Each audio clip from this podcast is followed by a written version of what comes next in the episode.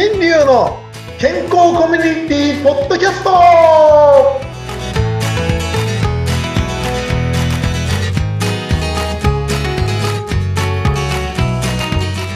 アロハミスターマウスピースこと大橋新流ですアロハお相手はフリーアナウンサー、うなみくよです。ハワイからお送りしています。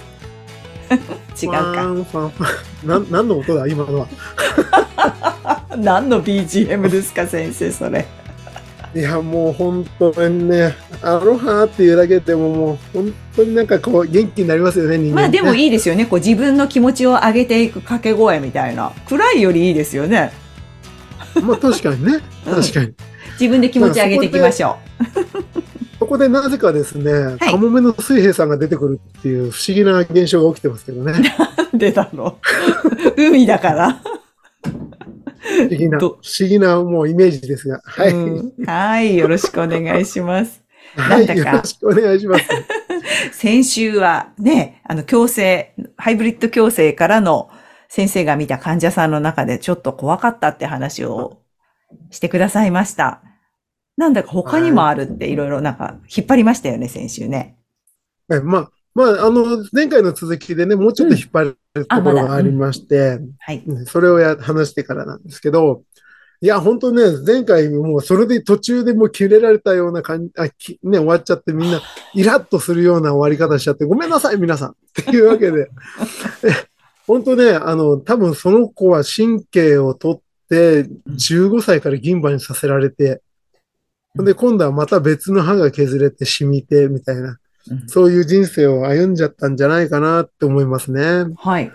だ前回ね、ちょっとお話した15歳の子がで歯の矯正をして、で、それが歯が染みるようになっちゃって、そほんで、矯正の先生に戻したら来なくなったから、他の先生のところに 連れてかされて、う。その後は知紹。介されて神経を取られたんだろうっていう仮説のもとのお話です、今のはね。そうね。でも15歳からもう銀歯になってるってことは多分ね、30歳ぐらいにはもう歯がないかもしれないですね。30、40には。ええはいいや、でもなんか昔の治療って私なんか子供の頃結構そういう歯医者でしたけどね、行ってたところは。田舎の歯医者でしたけど。そうなんそう、全然もう、あの、治療して銀歯でしたよ。白いの入れるか銀歯でしたよ。だから私も歯の状態決して良くないです。だから、だから実際それで構わないんです。もう。そういう今？時の流れなんですね、今、ちょうど。そうでね、時代的に今、昔はそんな未病っていうかそういう考え方もあんまり聞いたことなかったですし、そうです、芝になる前のっていうそういう思考がなかったんじゃない、子供の頃ですからね、はっきり覚えてないですけど、歯が痛くなったら歯医者さん行って治療するって言って、もうそれが普通みたいな感じでしたよね。そうです、そうです。うん。もうそれで、その時代でそれはしょうがないんだって。いううところなんですけどうん、うんうんうん今はね、ただですね、い今の時代にそれ同じことをするような時代ではなくなったってことを皆さんにお伝えしたいんですね。ええ、で、神経が痛くなったからってすぐですね、まあ、全部神経を取る必要もなくな、ない時代になってきたんです。本当に残念ながら、あのーその、ひ先生方のレベルによって本当にまちまちなんですね。うん。確かに患者さんにとって、あの、痛みが後から出る出ないって出ない方がいいに越したことはないんですけど、その後に、もう一歩向こうに歯を失うっていうのがあるんですよ。はあ。歯を失う。つまり銀歯にね、あの、神経を取っちゃったら、その後、だいたい10年から15年ぐらいで、歯が割れたり、もう一回治療し直すっていうのを繰り返すっていうデータもあるんですね。わかります。歯割れました、最近。歯割れました。土台が割れました。うん。そうダメ土台割れちゃうと、もうそれ抜かなきゃいけないよって言われるじゃないですか。そうです、そうです。ほんで、抜いてインプラントにしましょう。そうです、そうです。まさに、それです。いいようにお金はい。取られて、すんごい30かかりました万円ぐらいかけて、もっとかかります。そうですよね。うん。ほんで、えっと、多分10年ぐらい、10年から15年ぐらいで、うん。あの、また付け替えましょうって話になると思います。また変わるんだ、そこで、一本。でも年、生きてるかな？生きてるかな？生きてるかな？ね、ほんとね、あの、うんそ、それがまあお、お金を生み出す歯医者さんのやり方なんですけど、うんうんうん。あの、矯正に限ってですね、あの、新しい今度考え方をしなきゃいけないんですね。はい。で、治療もそうなんですけど、結局今までの矯正っていうのは、体の成長とかに合わせて歯を並べることを考えてなかったんですよ。うーん。合わせて歯並びが調整できるようになるっていうふうには考えてない。勝手になるだろうっていうイメージだったんですね。はい。ところがですね、全、あの、やっぱり綺麗な歯並び、あの、さっきの子供みたいに歯が平らになっちゃったっていう人も、歯が元に戻らないようにってずっとそのまま固定させられるんですよ。うん固定、リテーナーっていうのをやってたと思うんですね。はい。透明なやつね。やりました、やりました。そう。透明なのあったり、後ろからね、針金で固定したりとか。はい。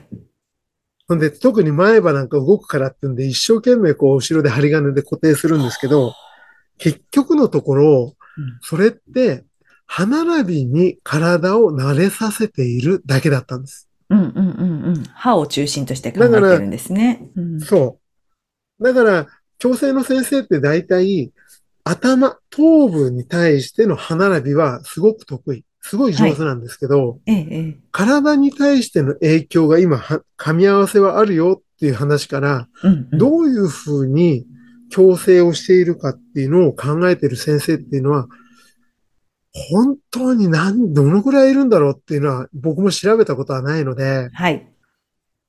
考えた方がいいですね、皆さんね。わかんないですよね。でもそこね、あの、受ける側としてはね、どこか、どういうふうに、あの、えっていうか、私たちの知識も少ないとある、思うんですけど、それがどんな影響を与えるのかっていうのを、歯医者さん側でも理解してる方ってどこまでいるのかっていうのはわかんないですよね。もうね、うん。噛み合わせの問題というものは今いろいろ言われているので、はい。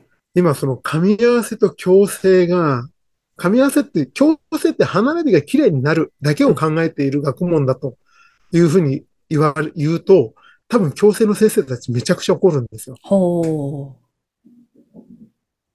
で、その、ごく何ミリを動かしてですね、その、歯並びを綺麗にしながら体を守る。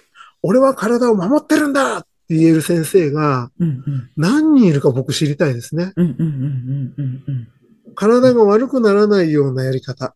どういうのがあるんだろうっていうのを今模索しているところじゃないかなと思うんですよ。逆にね。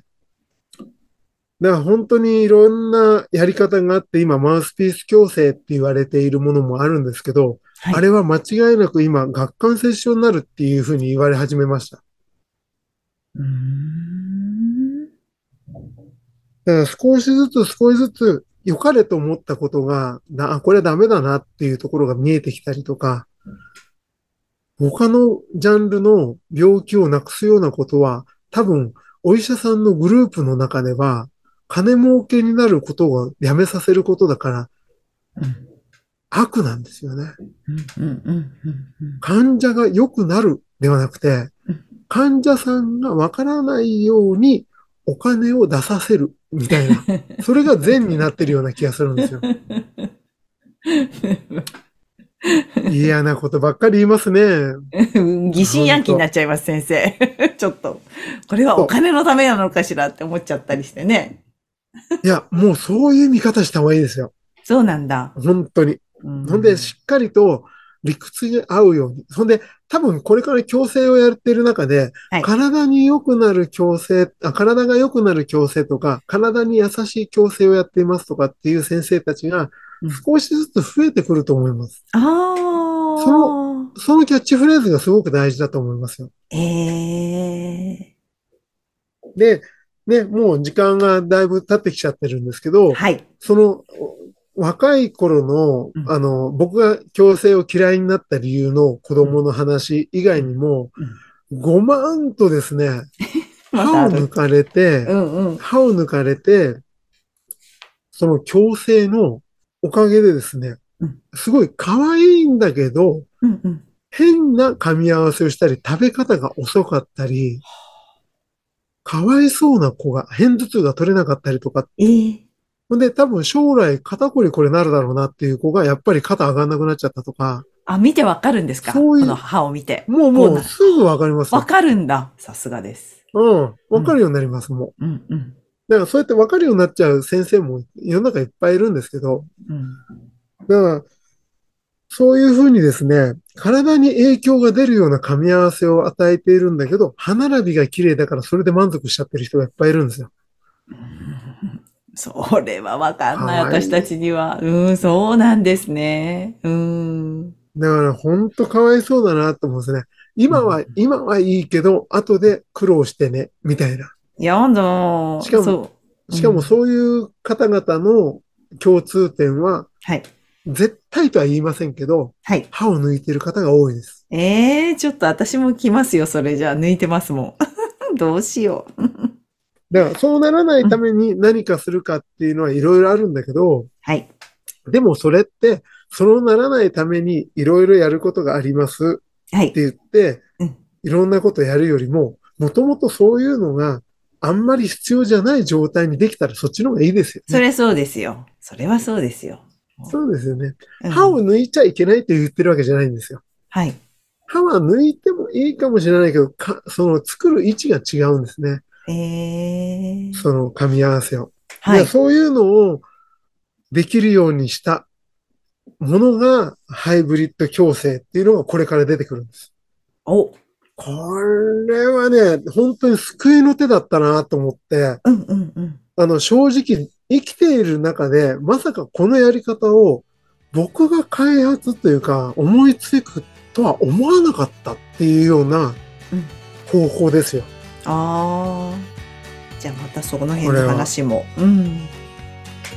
ね。というお話でございまして、次回はそれじゃあどうなんのっていう話をしたいと思います。引っ張りよ。はい。はい。というわけで、また皆さん来週お待ちしてます。はい、ありがまたとうございました聞いてください。